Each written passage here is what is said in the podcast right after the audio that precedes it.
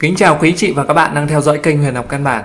Trong video này, hãy cùng Tiểu Đạo tìm hiểu 9 phát ngôn cuối đời của bậc thầy phong thủy mà hàng triệu người phải lưu giữ nhé. Phát ngôn thứ nhất, trong thương trường đừng mong đợi sự giúp đỡ của người khác dành cho bạn, bởi đối với bất cứ ai, tiền không bao giờ là đủ, học cách cho đi. Phát ngôn thứ hai, những người giúp đỡ bạn là những người bạn tốt có đạo nghĩa. Những người không giúp bạn cũng không có gì đáng trách cứ. Không nên nuôi dưỡng thù hận bởi họ đâu có nợ bạn, học cách hiểu lý lẽ. Phát ngôn thứ ba, hãy hiểu rằng không một ai nhất thiết phải giúp bạn khi bạn cần. Nếu có người đó chỉ có thể là chính bạn. Vì vậy hãy làm cho bản thân tự lập, mạnh mẽ, vui vẻ, hạnh phúc mới là những việc bạn cần phải làm. Dẫu sao cũng chỉ có bản thân mới nhân thiết cùng bạn vào sinh ra tử, hoạn nạn có nhau, học cách kiên cường. Phát ngôn thứ tư, kết bạn không phân biệt giàu nghèo, họ có gia tài hàng tỷ với bạn một xu cũng không liên quan, đừng để bản thân biến thành người đầy tớ.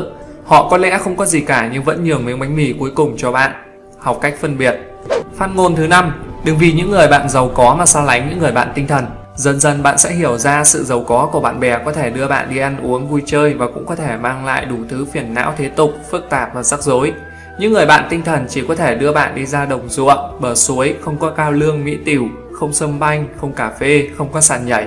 Nhưng họ có thể cùng bạn chạy nhảy, cùng bạn cười đùa như một thằng hề, học cách tự trọng.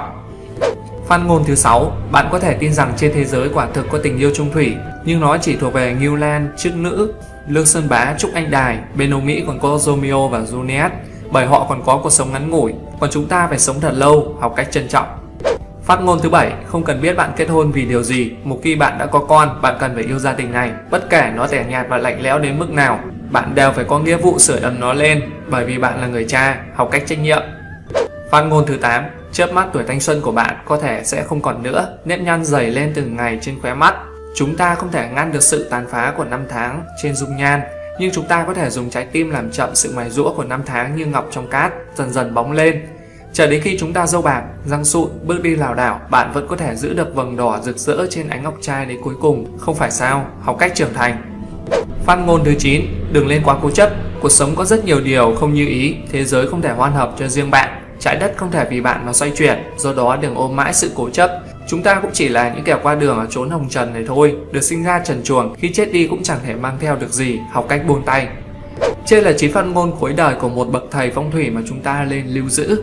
Hãy để lại ý kiến đóng góp của các bạn và lá số tử vi của các bạn dưới phần bình luận video. Cảm ơn đã theo dõi. Xin chào và hẹn gặp lại các bạn trong các video tiếp theo.